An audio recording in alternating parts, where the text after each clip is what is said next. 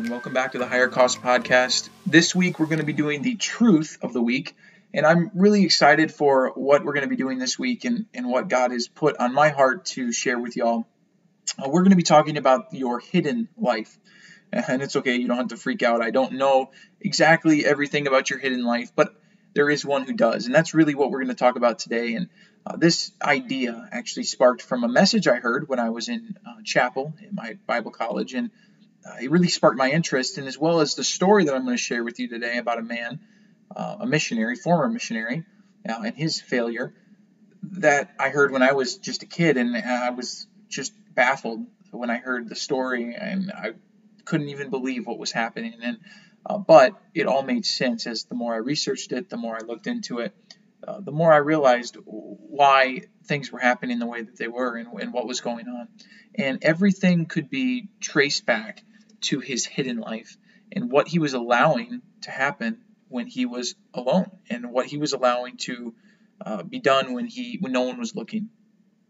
So we get our text, our verses from 1 Timothy 5, uh, verses 24 and 25, uh, and it reads, and I'll go ahead and read it to you. It says, Some men's sins are open beforehand, going before to judgment, and some they follow after. Likewise, also the good works of some are manifest beforehand, and they that are otherwise cannot be hid. You know, there's two trains of thoughts you can follow when you are reading this, these verses. There's the uh, the first verse 24 where it talks about the bad stuff. That's you know the sin and the deceit and the lying that you do in secret to yourself that will they'll eventually come out. Um, but also there's the second verse, the verse 25, where it speaks of the good things you do in life and honestly, I've dealt with both. I, I spoke a little bit about how I traveled uh, with a, a, special ministry team that went around from church to church. And one thing I realized was there was those two kinds of people. There was either the people that had the hidden sin, they were struggling, or the people that had the insecurity, or, or they felt that they weren't good enough, and they were doing what was right, but they just had a problem with the recognition aspect. They didn't feel like they were getting what they deserved. And so there's two kinds of, of trains of thought. And the first one let's dive into just a little bit because that's really where our story today comes in into play. And, and like i said i'll be reading little bits and pieces of it. It's a very big story very big article. Uh, and i will post that article link in the description so you guys can read it for yourselves. I won't read the whole thing today just a little bit. So the first aspect we have is the hidden life the, the secret life the, the life that you live when no one's looking okay so that's what we're really talking about today but I want to talk about the, the hidden sin aspect, the the what you do when no one's looking that you know is wrong. Eventually, you know, folks, that's going to come out, right? Those sin, God says that be sure your sin will find you out. You know, over and over again, you can read article after article about uh, different movements, you know, Christian religious movements who have had scandals, right? But when you read about them and you read what, what's the story behind it, what's really going on, you find out that, wow, that there was stuff going on long before any of that took place. Long before they came out and were in a relationship, there were scandalous things going on at home, uh, whether that was in the pornography realm or whether that was uh, with uh, the texting realm. They were, you know, messaging people that they shouldn't be messaging with, reminiscing old times like they shouldn't have been. And because of all of that, one thing led to the next, and they were in a relationship. See, people like that, they don't wake up, you know, one day and just boom, they decide to have an affair. No, those things start in their secret life. Little compromises, things that they thought, well, that I will never be that bad. I will never do that. Well, eventually, that their little compromises in their spirit and in their conscience led to a 100% failure morally so I want to read a story today by a missionary called uh, named Nathan Leuthold. Uh, I heard I originally heard this story when I was I think when I was it was either 14 or 15 years old when I heard the story and I was just absolutely befuddled by everything that happened. I mean it was it was news to me. I guess it was shocking that somebody could perform such a, a crime like that. I mean, it was something I wasn't used to in our circle. And when it happened, I was just shocked. I was a little kid, right? I was, you know, young. But as I read about it and as I was told about it, I was just absolutely shocked. So, like I said, I'm just going to read a little bit of the story today um, from an article a lady wrote, and like I said, it'll be in the link in the description. Uh, that way you can read the whole thing for yourself. It's very lengthy, so I won't be able to read it all uh, unless we're going to make this into an hour long podcast. But uh, for time's sake, I won't do that. Okay, it reads A former missionary, Nathan Leuthold, was often described as a good person, but that persona was ripped to shreds when he decided to kill his wife. Nathan and his wife Denise were very active in their Lithuanian oriented church, and before they had children, would often travel the world doing missionary work. They also brought Lithuanian women who had escaped abusive relationships to the U.S. to help them live a better life. The day began like any other. They had their Valentine's Day traditions, uh, and that morning Nathan even woke up the kids and bathed them and got them ready while Denise made breakfast for the family. After they were ready, the kids were allowed to enjoy the, the Valentine's Day treat that and Nathan surprised Denise with chocolates and flowers waiting at the table before they sat down. After breakfast, the kids were taken to school, and Nathan headed to the church while Denise stayed home. But in 2013, things went awry. Instead of going to the church, uh, that's not what Nathan did. Instead, he drove Denise's car and uh, parked it, and uh, told where he told the police he often visited and tossed the keys into the trash can. He returned home after he knew everybody except his wife would be gone for the day and killed her. He ransacked the house and even taking things out of the house, including two guns, and broke a window to make it look like as if somebody had broken in. He opened the garage door and left. Uh, we don't know where he went, though later on Janelle's daycare called Nathan to tell him that Denise had not come to pick her up. Nathan had phoned his in laws to see if they had heard from Denise, and they told him that she hadn't answered her phone and offered to pick up Janelle. Nathan said he could do it, uh, and he picked up Janelle and went to the home to check on Denise. This was when he called 911. It was around 3:15 when he calmly called the police as soon as he had got to the house. His daughter stated he looked like somebody had broken in. He said the window had been broken and the garage door was left open. Uh, he told them that he uh, wouldn't go inside Let's uh, read, let's skip down a little bit. It says during the investigation, the police decided to look into the trunk of Nathan's car. This was likely where they discovered where this was likely after they discovered the body and started to suspect that he might be involved. Inside, they found foreign currency, uh, different security box keys, and multiple fake passports. After that, they checked his phone and found that he had been texting a woman named Anna about being robbed, and she had responded with, interesting, smiley face. That served as enough evidence to bring Nathan in for questioning. Let's let's let's see. Let's skip down a little bit longer. It says Nathan had met Anna while he was with his family uh, on missionary work in Lithuania. Anna and her mother were heavily involved with the church, and Anna often helped out uh, with the Leuthold's children. When they were when they had returned to the states, the Leutholds sponsored Anna uh, as an exchange student interested in music and ministry work. Uh, Leuthold soon became obsessed with the young woman and had an extensive relationship with her. They used emails they, that he had sent uh, to her as evidence in the prosecution of the case. The trial lasted six days and had more than 40 witnesses. It seems, though, that the in- interrogation is what really sold the police the fact that Nathan killed his wife. I'll stop reading there. And, and like I said, it's it's on um, it, it's online if you want to read the full story. It, it's very interesting. You know, we have a guy here who was doing God's work, right? He was a missionary. He was called to preach. Went to Bible college, uh, and had a moment of weakness. But see, his secret life and what he was doing when he was at home. Uh, he didn't just wake up one day and decide to kill his wife. No, no, no. He made a conscious choice that he was going to kill his wife after the fact. He'd already done so much other stuff. Right? They had emails and text messages, and he had been in an affair with this girl, and he had brought her to the U.S. and and there was things going on. And the thing is, he compromised in his in his secret life long before he ever he really compromised in his open life. There's a couple examples I, I, think of when I think of people in the in the Bible who had a secret life and some of them are great. And right, and, in the other half the story, I don't really want to, or the other half of the, the verses, I don't want to skip over that because there are some people who are, they're not, might not be struggling with this whole secret life of sin, but they feel like, man, I am serving God and I'm doing what I'm supposed to, but I'm not getting the recognition I deserve. God is a rewarder, right? He's not going to allow you to uh, to serve Him and not be rewarded for it. He, he's going to reward you. Uh, he he sees that, and one day those will be made manifest. For instance, one of my buddies who passed away recently, uh, I, the more I learn about him, the more I'm absolutely just just shocked at all the stuff he did to help people. So many stories of people who he, he mentored, people who he helped, that you know he, he passed away at 25, and which is way too young. But in his short life, he did more than some 60 year olds do in their you know in their entire life, because he was fully just sold out to God, and he said, God, whatever you want me to do, I'll do it.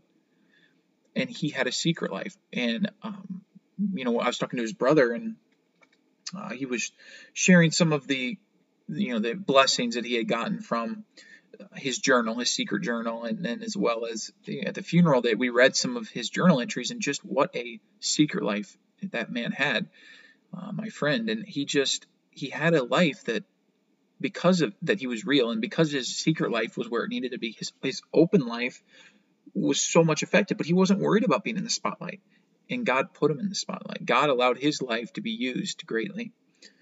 Um, so all that to say, if you're discouraged this, you know, today, and you're saying, well, you know, I don't feel like I'm doing I'm doing ministry, but I don't feel like I'm being recognized for it. That's okay. Sometimes God calls people to work behind the scenes, but He's not going to let you just go without recognition. You will receive that recognition one day, whether that's here on earth or whether that's in heaven. God will reward you. Okay, so when I, when I think of a secret life and I think of biblical examples, I often think of David. You know, David had a secret life. There was two types of David's secret life that we see. One was with Bathsheba, and we know that that did not end well, right? He lost his child, um, and his children after that just had a horrible, horrible experience, uh, you know, experiences. But we also have an entire book of Psalms because of a man's secret life. You know, he chose to be alone with God and to learn this, you know, to learn how to meet with God. And man, there's so many times in my life where I went to this book of Psalms and it's just been such an encouragement to me. And it all co- comes from somebody that has a secret life. You know, God might be teaching you lessons. You know, He might be calling you to start a podcast, or even calling you to to write a book or to do something for Him that, that just seems impossible.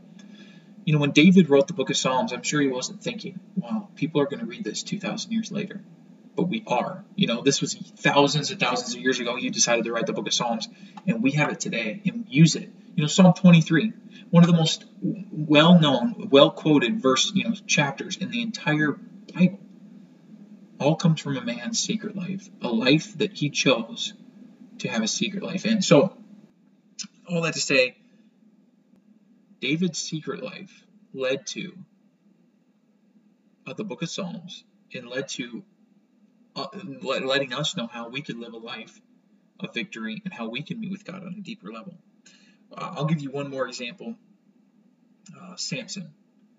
Uh, this is a negative example. Obviously, we know the story of Samson. Samson had a secret life. You know, Samson, when he was alone, left to himself, did a lot of things that are quite ridiculous. You know, Samson was the most, you know, the strongest, most tough guy you, you'd ever see. Right? He could, he lifted the, you know, gates and carried them, you know, up a mountain, and he, he just, man, he was a man's man with all that strength and all that gift that God gifts that God had given him, he still fell. You know, he fell, and the way he fell, you know, he, he fell to a, a lady, you know, a young woman who, you know, seduced him and caused him to give up his secret of his hair and, and caused him to lose all his strength. And, and we look at that, how silly. But yet, we are seduced and we are um, tricked and fooled in our secret lives to, to, to indulge in things that are just as silly. You know, it's, it's funny, there's certain people that they can't go a day without drinking a cup of coffee. If they do, they get headaches and, oh man, it's, it's bad for them. And, you know, it's a funny excuse, but kind of ridiculous. Now, you know, for a long time that was me, so I can't really make fun of that too much because I was addicted to coffee. But, you know, I chose uh, not to not let that, you know, cause I wasn't gonna let something like that have a have a reaction on me and cause me to create have the cravings and stuff like that. That was a personal choice. But all that to say, we, we laugh at Samson for having ridiculousness, you know, and, and making a ridiculous choice, but yet we do the same thing on a daily basis. So I don't think it's really that fair to to make fun of him, but we can learn from him for sure. Uh, we can't give him a hard time, but we can definitely learn from him and learn the do's and the don'ts. You know, if God has called you to something, if God has specifically given you a mission like he did to Samson, if you choose to disobey God, there will be consequences. That's that's the truth. For Nathan Leuthold, there was consequences for what he did. He's spending a lot of years in prison because he murdered his wife. Right? There's a lot of consequences there.